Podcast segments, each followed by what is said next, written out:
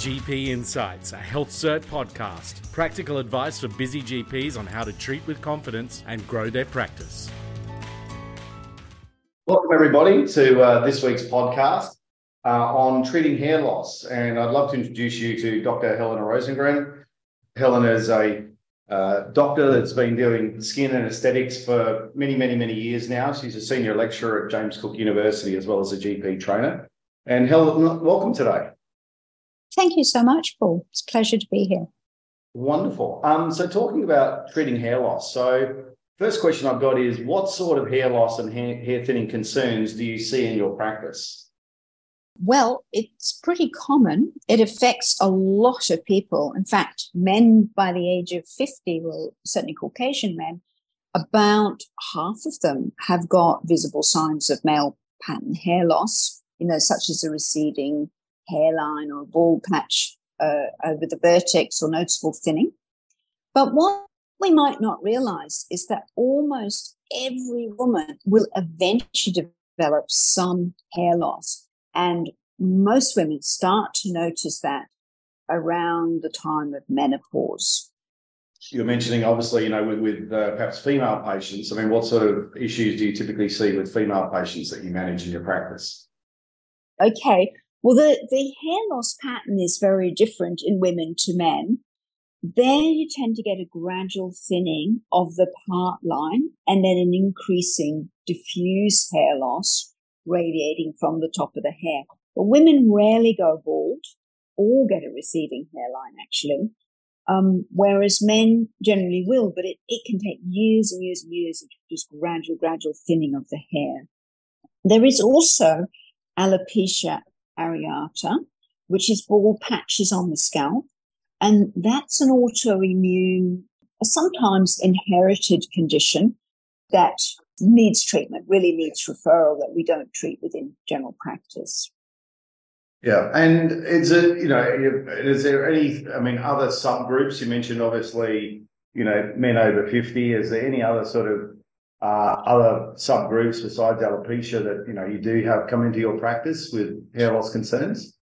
Um, well, hair loss can occur at any time after puberty, and for some men, it'll start in teenage years and early 20s. They are actually the ones that are more likely to present than older men, I have found, um, because there's a stigma associated with hair loss when you're a young man. And same with women. Uh, it can really cause quite a lot, you know, an effect really on emotional well-being, quality of life in in younger men and in women. So it's it's a significant health concern that it's wonderful to be able to address. Yeah, wonderful. And I know that uh, I mean I, I, live in Singapore, and uh, you know, as I said, I can definitely for female Asian. Uh, Asian patients, we do see a lot of um, hair loss once again, particularly as they uh, as they get older. Um, yes, so, true. So I'm just wondering what uh, you know what primary care treatments you provide for hair loss and how do they work? Um, well, be- before we talk about the treatment, um, yep. it because it really depends on what's caused it as well as to how yeah. we decide to treat that. And there, there are numerous causes here, and it's really important to get to the bottom of it. So we've got hereditary, hormonal, and medical conditions, as well as um, it can be caused iatrogenically. And as we've said, it can be a normal part of aging. Scalp infection and inflammation can cause hair loss and trauma, even from tying hair too tightly, braiding it too tightly, um, as well as habitual hair pulling. So, trichotillomania, so you need to be able to know signs to look out for there to, get that diagnosis right. So, um, going back through that, mm, alopecia is much more common if we've got a family history, especially when it's on both sides of the family. And that's both for men and for women. And it's, it's really nice to do a bit of a family tree and to see whether men or women were affected. Um, for men, androgenic hormonal influences are the most common. So it's a testosterone driven uh, condition. It can be in women as well if they've got an underlying tumor, androgenic tumor, or polycystic ovary disease. It's important to ask the right questions to delineate that. And there are a number of medical conditions that can cause hair loss. Of course, if you diagnose these properly, then that hair loss is temporary. So things like iron deficiency anemia, pernicious anemia, hypothyroidism, hyperthyroidism causes it. And actually, any really serious acute illness can cause a shedding of hair or even severe emotional stress. Um, I often hear that, you know, for uh, people in grade 12 facing exams, that sort of thing. Um, so it's really important to take a good history that includes the age of onset of hair loss, the pattern of hair loss that they've noticed, um, the family history and the age of onset of those family members, a detailed menstrual cycle, and asking about lethargy and other symptoms that might suggest a deficiency of iron or B12 or hypo or hyperthyroidism. Also, many medications can cause hair loss. It's not a common side effect that we see, but there are many medications that can have it as a side effect. Um, the most significant one is testosterone. And unless you ask the question, you won't find out that a number of your male patients are actually taking testosterone to help build muscle. Um, but there's, there's also a lot of other common tablets that, that we use. Even um, long-term antibiotics can cause hair loss because it depletes vitamin B levels. And some of the common antifungals or anticoagulants, even some cholesterol lowering tablets like Lipitor. Um, there's a number of them. So it's really important to have the full drug history and question when those medications were started and consider it. Maybe look it up. Could it be this? Okay. So um, obviously it's varied and obviously could be have many causational effects. I suppose the key thing is then perhaps with the, the most common um, treatments that you would provide uh, for those mm. patients and um, and how do they work? Mm-hmm. Um, well, the other thing I like to do is examine the scalp, uh, looking again for that pattern of hair loss that we've already discussed for, uh, and um, for inflammation or infection. But I always pick up my dermatoscope too. The dermatoscope is an amazing tool here for hair loss. We're looking for the number of hair shafts for each follicle. And generally, in a healthy head of hair, you would get three or four per hair follicle the front of the head and um, maybe two or three on the sides. But with hair loss, you're losing those hair shafts and you got, get far fewer.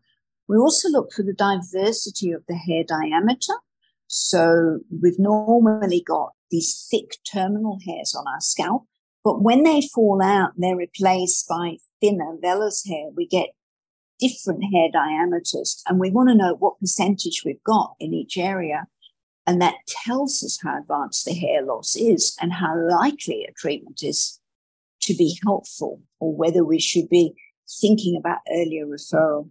We're also looking for broken hairs. And there's a really wonderful um, thing that I love to find that's called exclamation mark hairs, um, which you can see in alopecia areata where you've got these bald patches of uh, maybe one or maybe several on the scalp. Uh, and that's a sign of inflammation. And generally, a biopsy there really helps to clinch that diagnosis before you then refer on to a specialist. So far as our treatments go, I think it's really helpful before you start any treatment talk about scalp health with the patient. So it's can be quite important not to wash hair too often if you're already experiencing hair loss. A number of people wash their hair every single day, and that's just causing hair to fall out faster. So, if you can encourage those people to go to alternate days or even every three days, wean them off hair washing, that can be really helpful. But also, when they do wash their hair, to actually massage the scalp will be helpful because it increases blood flow to the hair, to the scalp. Well, especially for men, actually, it can be really helpful to have a shampoo that contains a DHT blocker. A DHT is dihydrotestosterone. So a blocker for dihydrotestosterone because generally in men it is hormonally influenced. And so that can really help before we start any other treatment. That it might be shampoo or it might be a serum. There are also um, supplements on the market.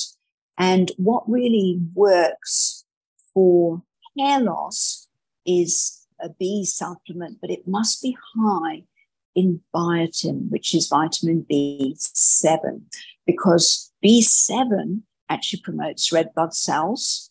Uh, that then increases the oxygenation and nutrients brought to the, the bulb itself. So we know from the research that's particularly helpful. So in my practice, I was stocking all of these things uh, as well and um, choosing the supplements that would help and the regime that would help the patient with just their skin, scalp health. Now, the next thing is then, because generally that's absolutely not enough and you need something more, unless, of course, the cause of your hair loss is uh, reversible. It's an acute illness or it's stress related, or you discover it's um, an iron deficiency anemia that you can treat. Then, whatever you do, the hair will gradually regrow. But yes, if you do some additional treatments, it may speed up that process. If um, we've got a more long term hair loss caused by hormonal imbalance or it's an inherited condition, then um, another treatment is actually going to help. However, it's really, really important that your patient knows that that is not going to fully, completely, for always reverse the hair loss. It is not. They have got a long term condition. Our job is to slow it down. Yes, we can increase hair, and they will need to continue whatever treatment to get the benefit because when they stop, the hair loss continues. It's a long term issue that they've got. So the common things that we use is minoxidil, and you might have heard of that, Paul. That's um, available over the counter uh, for patients to buy. It, it comes in 2% and in 5%. And it is effective for most men for hair regrowth and for many women, actually. But it takes quite a long time. So you've got to be prepared to use this for six months morning and night, just rubbed into a dry scalp and massaged a bit again to increase um, blood flow into the scalp. Um, and, and that's really worth trying. If after a six month trial there's been no change at all, or definitely after 12 month trial, then there's no point in continuing. If it does work and the patient subsequently stops it, their hair loss will start again. So you do need to tell them that so that it encourages their compliance. The next thing we've got is um, platelet rich plasma, which yeah. has been researched in the literature, and we know it can work really well for some people. So, this is when you draw a sample of blood and you spin it down and take off the platelets and then inject that back under the scalp. It can be quite painful, um, can be worth using an, a topical anesthetic um, but it is effective for many people after a few months.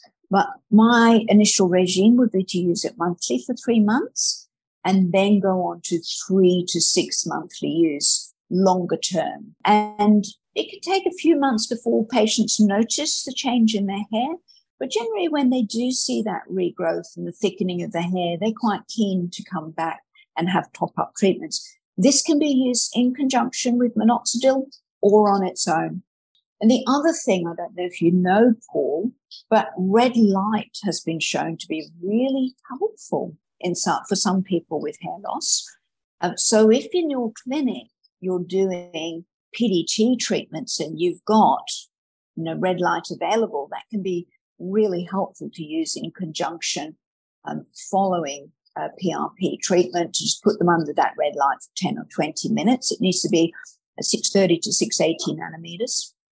I was also just going to say there's red light caps available on the market that people can buy. Now, there've been actually lots of clinical trials done on red light caps or red light helmets. And um, the results are really, really encouraging. A lot of people will get noticeable hair thickening and more hair growth. So that's definitely worthwhile talking to your patients about too. It does okay. need to be used three times a week, and you do need to keep it up. Again, we're looking at six, 12 months and, and probably longer, you know, because this is a long term issue. Yeah, no, I can appreciate that. And then, so what sort of training, or I mean, obviously from the equipment perspective, obviously having, you know, red light available, and particularly if you are managing patients with PDT, et cetera, you know, you're likely to have one. But what training, uh, you know, have you gone through or aware of that's in relation to help develop the skill set that you have? Well, I have to say, probably not a lot. um, the uh, we bought the machines, and obviously that came with someone who helped show us what to do. But I think if you are a skin cancer or a cosmetic doctor, you already know a lot about drawing up, about injecting, its injection technique. It's actually very straightforward with PRP. You're just mm. filling your syringe uh, with the platelets, and putting a long, fine needle on, injecting, um, or, or um, popping that into the scalp to its full length, and then just injecting as you withdraw the needle in, in a fanning motion all around the scalp. Okay. And then uh, uh, what sort of patients do you typically refer on to a specialist dermatologist for hair loss treatment? So uh, um, it is really important. That's such an important question, Paul. I would refer anyone on that I'm seeing with alopecia areata. I might do the biopsy of the scalp if I see those little exclamation marks on dermoscopy first to help uh, clinch that diagnosis. But this is an incurable autoimmune disease, uh, but that can be made better with serious medications. And that might be injected corticosteroids or immunosuppression, such as methotrexate. So it definitely needs specialist care. Sometimes the patients that come in for hair loss are looking for a permanent solution. And we've got to be really honest with them. What we can offer is not permanent. The only permanent solution actually is hair transplant. So there yeah. may be a few of your patients that really want to go there, and then you would definitely refer straight on. And if you have tried some hair loss treatment. Maybe you've had your patient on minoxidil, you've gone up to 5%, um, you've uh, perhaps you've added in PRP or even red light treatment. And after six to 12 months, the patient's saying, No, I cannot see any benefit at all. You need to refer them on. And the specialist there might take them to the next step. Like, for example, for a woman, they might add in uh, spironolactone, which can be helpful for some. It's an anti androgen drug that can certainly be helpful for some women. Or um, the, there's also finasteride for men that um, we certainly as GPs would not be prescribing because they, it can have some nasty side effects. Um, but that would be a, a specialist treatment that can be really very effective uh, for men. But it really depends on what's more important to them, hair or libido, in many cases. Um, yeah. Mm, um, there, they, they would be the main reasons for referral. Yeah, I understand. Are there any risks or limitations involved with treating hair loss? Um, generally, what we what, the things that we choose to do in clinic in a primary care setting are very safe, but it's obviously important to choose your patients carefully, to take a proper history. You do not want to miss uh, an androgenic tumor, for example. You don't want to miss these serious things, or even an iron deficiency anemia or hypothyroidism. So, um, a careful history uh, maybe a blood screen as well, uh, appropriate to how they've answered your questions. Um, also, wanting to make sure they don't have unrealistic expectations. They do understand that they've got a long term problem that will need to be managed rather than cured.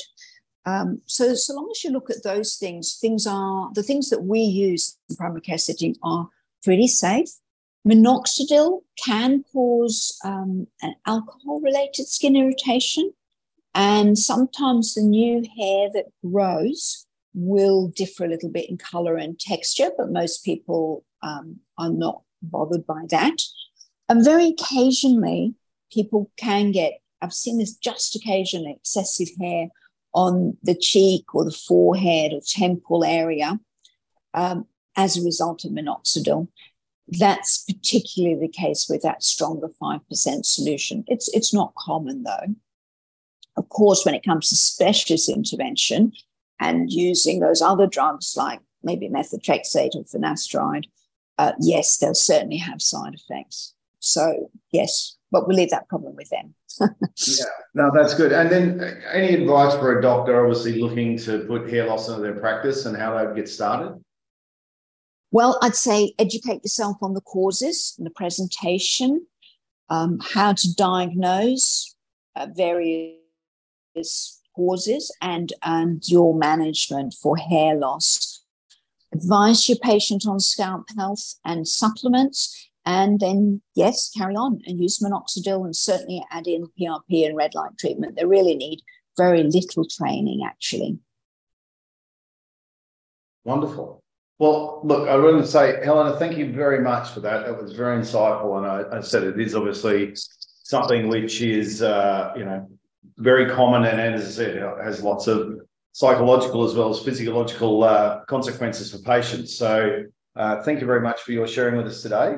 Um, My pleasure. Excellent. And we, we do cover hair loss as part of the aesthetics program. So if you are interested in doing it and upskilling yourself, we're obviously very happy to assist. But thank you very much for your time, Helena, and uh, thank you everybody for listening to the podcast today. Thank you. Thanks for listening. If you like the podcast, please subscribe so you can get updates whenever we post more. And please share it with others.